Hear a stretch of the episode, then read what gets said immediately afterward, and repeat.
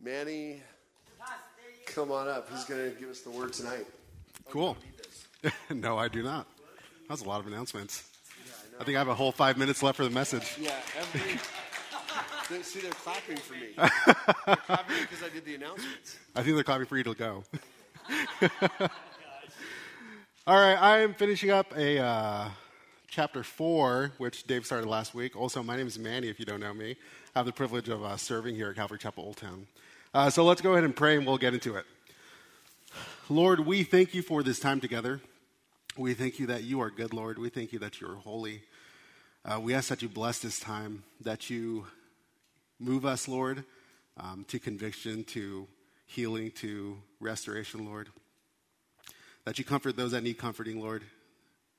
And God, we just thank you for having a place where we can safely come together and worship you, Lord. So thank you for this time. Thank you for this people, and I ask that your word be glorified in this place. Your name, pray. Amen. All right, so we're starting at verse 8 of chapter 4 in 2 Kings. That was a backwards way of saying 2 Kings 4 8. Um, so we'll start. Now it happened one day that Elisha went to Shunem, where there was a notable woman, and she persuaded him to eat some food. So it was, as often as he passed by, he would turn in there to eat some food. And she said to her husband, Look now, I know that this is a holy man of God who passes by us regularly. Please, let us make a small upper room on the wall, and let us put a bed for him there, and a table, and a chair, and a lampstand. So it will be, whenever he comes to us, he can turn in there. So let's pause right there. So, the story mentions this woman in the city of Shunem, uh, and it calls her a notable woman. Now, here, notable means that she has wealth, but notable uh, implies some other attributes that she has, which we'll talk about. The first that we see is that the woman is very hospitable. In fact, she, it says, persuaded Elisha to eat some food. Elisha didn't come by and ask to have some food, but the woman persuaded him uh, because she wanted to serve him. And in fact, her, hospitality led her to ask her husband to build a room on top of their house, specifically for Elisha in his travels. But in this part of the text, the most notable thing about her is her awareness of the spiritual. It says that she sees Elisha as a holy man of God. She understands who Elisha is. He's not some traveler, but specifically, he is a holy man of God. And what a testimony would it be to be seen as a holy man of God or a holy woman of God? But in fact, we as believers are called to holiness. In 1 Peter 1 15 and 16, it says, But as he who called you is holy, you also be holy in all of your conduct, because it is written, Be holy, for I am holy. So you see, we have the charge to also be holy because God is holy. But it's not for our glory, it's not for our gain, it's not for any of, any of us, um, but rather it's for God's glory. Because it says in Hebrews 12 14, pursue peace with all people and holiness, without which no one will see God. So, your striving for holiness is not, again, for yourself, but rather it's a testimony to God and His holiness. And so we'll continue in verse 11 of uh, 2 Kings. It says, And it happened one day that he came there, and he turned into the upper room and lay down there. Then he said to Gehazi, his servant, Call this Shunammite woman. When he had called her, she stood before him. And he said to him, Say now to her, Look, you have been concerned for us with all this care. What can I do for you? Do you want me to speak on your behalf to the king or to the commander of the army? She answered, I dwell among my own people. So he said, What then is to be done for her? And Gehazi answered, Actually, she has no son, and her husband is old. So he said, Call her. When he had called her, she stood in the doorway. Then he said, About this time next year, you shall embrace a son. And she said, No, my lord, man of God, do not lie to your maidservant. But the woman conceived and bore a son when the appointed time had come, of which Elisha had told her. So Elisha wants to bless this woman. He's received a room, he's received food every time he passes through the city. And Elisha, in turn, wants to bless the woman. In fact, he offers to speak on her behalf to the king and the commander of the army, two of the most powerful men in the land. But she has an interesting answer. She says, I dwell among my own people. She doesn't say, Yeah, that sounds great, ask for this, or I know I want something else. She just says, I dwell among my own people. What she's saying is that she's set. She has her people to take care of her. She is in want of nothing. She is content. And in fact, I see this as another notable attribute of this Shunammite woman that she is content in her situation. And contentment is something that we as believers should also strive for. Paul says in his first letter to Timothy, Now, godliness with contentment is great gain, for we brought nothing into this world, and it is certain we can carry nothing out. And having food and clothing, with these we shall be content. But those who desire to be rich fall into temptation and a snare, and into many foolish and harmful lusts, which drown men in destruction and perdition. For the love of money is a root of all kinds of evil, for which some have strayed from the faith in their greediness and pierced themselves through with many sorrows. So, Paul here gives us a reason to strive for contentment, but he also gives us a warning for discontent. He uses the love of money as a root of all kinds of evil. And while this woman has money, she is not evil. For obviously, the money is not evil, it's the root, the love of money that is the root of all evil. And this woman is content in her situation. And really, this is a great example of how we too shall live our lives, whatever our situation may be, whether it's in wealth or um, not wealth, in poorness, uh, whether we have much or we have little, we are to be content, for we have the greatest thing, which is the Lord. We have Christ. And this woman is content, but we also see that Elisha still seeks to bless the woman. He asks Gehazi, uh, What can we do for her? And Gehazi tells him she has no son and her husband is old. Um, so the woman has been barren and her husband is close to death, closer to death than not. And so Elisha promises this woman a son to embrace by the same time next year. And so in 18, we see the child growing. It says, And the child grew. Now it happened one day that he went out to his father to the reapers. And he said to his father, My head, my head. So he said to his servant, Carry him to his mother. When he had taken him and brought him to his mother, he sat on her knees till noon and then died. And she went up and laid him on the bed of the man of God, shut the door upon him, and went out. Then she called to her husband and said, Please send me one of the young men and one of the donkeys, that I may run to the man of God and come back. So he said, Why are you going to him today? It is neither the new moon nor the Sabbath. And she said, It is well. Then she saddled the donkey and said to her servant, Drive and go forward. Do not slacken the pace for me unless I tell you. What heartbreak she must be going through. Uh, the loss of a child, the loss of a child that she didn't ask for, but God miraculously provided um, through Elisha in telling her that she'd be pregnant. But she reacts curiously. There's no grieving or wailing on her behalf. She takes the child, her dead son, and lays him on the bed of Elisha on the bed of the holy man, it says, the man of God. And she shut the door and then she went out. And then it says that she called her husband and asked for a donkey and a young man to um, help lead it so she can go see Elisha. And the husband is asking, Well, it's not the new moon, it's not the Sabbath, so why are you going to see him? And the woman simply says, It is well. This woman doesn't seem to be preparing for a funeral. She really seems to be pre- preparing for a miracle. She seems to be expectant that the Lord is going to do something, that this man of God will do something. And we also see when she says to the servant, Drive and go forward. Do not slacken the pace for me unless I tell you.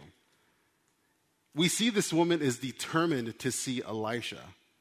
We see that she is determined to see um,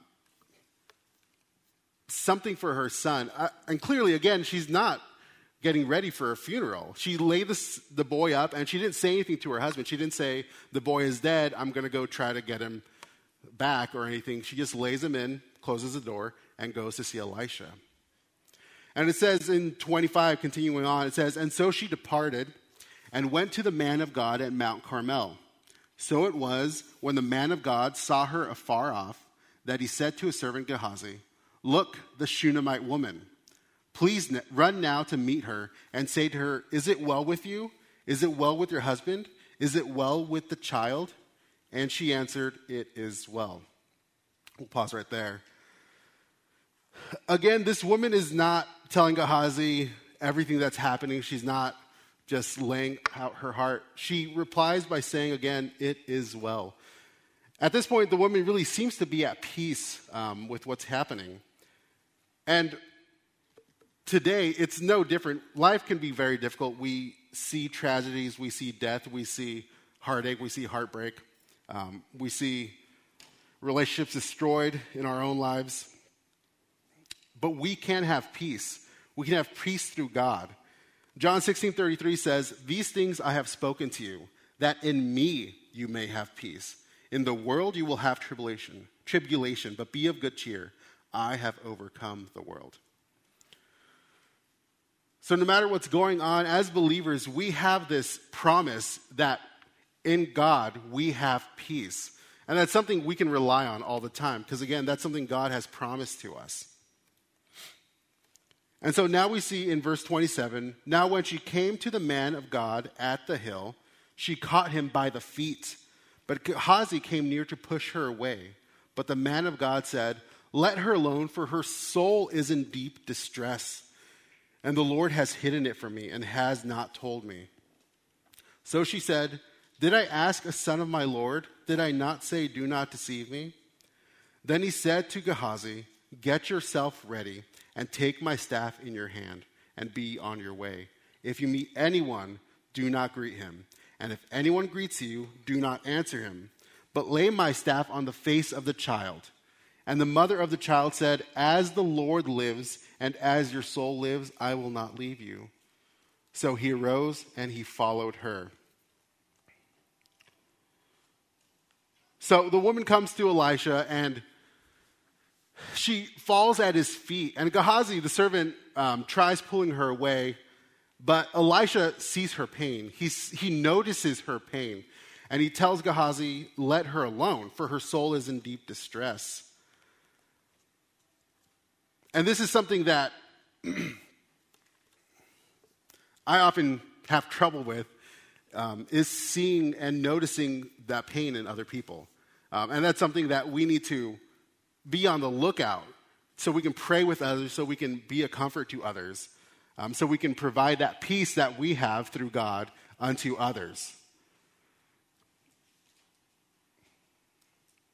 And in verse 31, it says, Now Gehazi went on ahead of them and laid the staff on the face of the child. But there was neither voice nor, nor hearing Therefore, he went back to meet him and told him, saying, The child has not awakened. When Elisha came into the house, there was a child lying dead on his bed. He went in, therefore, shut the door behind the two of them, and prayed to the Lord. And he went up and lay on the child, and put his mouth on his mouth, his eyes on his eyes, and his hands on his hands. And he stretched himself out on the child, and the flesh of the child became warm. He returned and walked back and forth in the house and again went up and stretched himself out on him.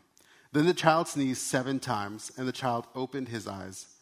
And he called Gehazi and said, Call this Shunammite woman. So he called her, and when she came in, he said, Pick up your son. So she went in, fell at his feet, and bowed to the ground. Then she picked up her son and went out. So Elisha sends the staff ahead with Gehazi. Gehazi goes and tries to lay the staff on the child, but the child does not come back to life. There's no stirring. And he tells Elisha as such, the child has not awakened. Now, it's not clear why, if Elisha knew it would work, or why he sent the staff ahead of himself.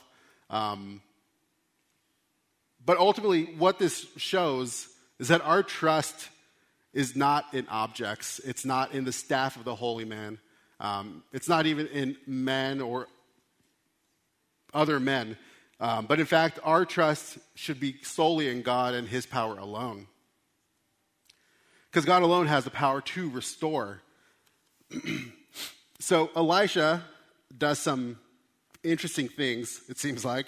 He lays on the child, puts his mouth on his mouth, his eyes on his eyes, and his hands on his hands. And he stretched them out on the child, and the flesh of the child became warm. It really seems like he's, there's some symbolism here with putting his mouth on his mouth and giving breath to the child, his eyes on his eyes, giving vision, hands on his hands, giving strength, and stretching himself, giving life into the child um, through God's power. And then he goes, walks back and forth, walks back and forth, and gets up and does the same thing again. The child sneezes seven times, um, seven being in the Bible the number of completion and the child opens his eyes. The child comes back to life. So here, God has restored this boy back to life. And Elisha says to the woman, Pick up your son. And this is just a beautiful picture because Elisha started blessing the woman by saying, By this time next year, you will have a son. You will be embracing your son. And now the boy has died later on. And Elisha is telling her once again, embrace your son. And the, the story doesn't say, our text doesn't say, but I can't help but wonder that this boy's life is marked. How can he not be changed by this incident? This incident? He was dead and now he's alive. There's no way he's going to go on with life and not recognize that as a miracle. And how much he would talk about that. But continue on in 38. There are some other miracles that happen. Um, and yeah, in 38. And Elisha returned to Gilgal, and there was a famine in the land. Now, the sons of the prophets were sitting before him, and he said to his servant, Put on the large pot and boil stew for the sons of the prophets. So one went out into the field to gather herbs and found a wild vine, and gathered from it a lapful of wild gourds, and came and sliced them into the pot of stew, though they did not know what they were. Then they served it to the men to eat. Now it happened, as they were eating the stew, that they cried out and said, Man of God, there is death in the pot. And they could not eat it. So he said, Then bring some flour and he put it into the pot and said, Serve it to the people that they may eat. And there was nothing harmful in the pot. So we'll stop right there. Yeah. so, this is a different story, but Elisha is with these sons of the prophets. There's a famine in the land, so obviously they're pretty hungry. So they go out, they gather herbs. And one of the men gathered some uh, poisonous herbs, not knowing what they were. Um, this is a great way to never have to cook again, um, but we should try not to do this. Um, but he gathers these herbs and he puts them in the pot, and they start cooking. And whether by taste or smell, they recognize that this is a deadly herb, and they say, There is death in the pot, and they could not eat it. So Elisha does something interesting. He says, Then bring some flour, and he puts the flour into the pot. Now, I don't think the flour had any scientific properties that it was special. Elisha knew that it was going to neutralize the poisons. Um, the flour is really a physical representation of the miracle that's being done. Uh, similar to how Jesus used mud to heal the blind or even spit. Um, obviously, those are not prescriptions to how to heal blind men. This is not a prescription to how to depoison your stew. Uh, this is simply a description. But Elisha puts the flour into the pot and he says, Serve it to the people that they may eat. And there was nothing harmful in the pot. But, I mean, who would want to volunteer for this one to eat that? um, But this, the stew, the poison stew and the flour, I think is a wonderful representation of our world today. You know, we're surrounded by poison, we're surrounded by hate, by disunity, by division. But we're called to, in this sense, to be the flour, to be the flour in the pot. Matthew 5:16 says, "In the same way, let your light shine before others, that they may see your good deeds and glorify your Father in heaven." So it's easy to be surrounded by um, evil stews, but go out and be the flour in the world. Be, be the good thing. and in 42, it says, um, there's another miracle, and it says, Then a man came from Baal Shalisha and brought the man of God bread of the firstfruits, 20 loaves of barley bread, and newly ripened grain in his knapsack. And he said, Give it to the people that they may eat. But his servant said, What? Shall I set this before 100 men? He said again, Give it to the people that they may eat. For thus says the Lord, they shall eat and have some left over. So he set it before them, and they ate and had some left over according to the word of the Lord. So this man comes and brings 20 loaves of bread, um, but we see that there are 100 men. And so if you do the math, 20 does not equal 100. So there's not enough bread for all of the men. Um, now, obviously, the first thing we're going to think of is the miracles that Jesus did later on, a couple times with the 4,000 and 5,000 and feeding them. Um, but in this case, what's interesting to me is that it says that he brought the man of God bread of the first fruits, specifically the type of bread that he brought. This man didn't bring his leftovers, this man didn't bring um, whatever he could find. This man brought the first fruits.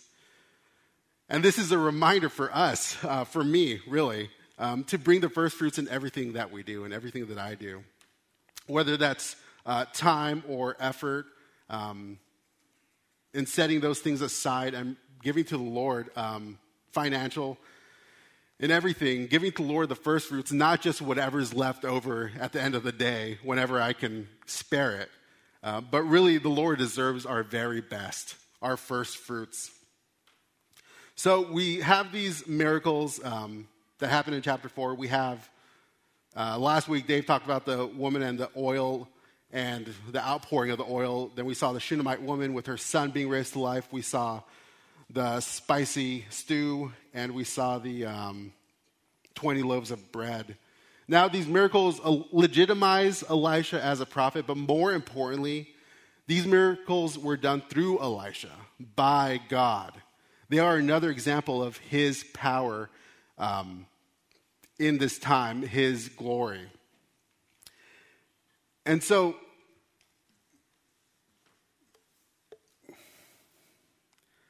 I think it's important that we remember that it's not through us, it's not through our power, it's not through anything that we do, but solely through the Lord we are able to accomplish these things.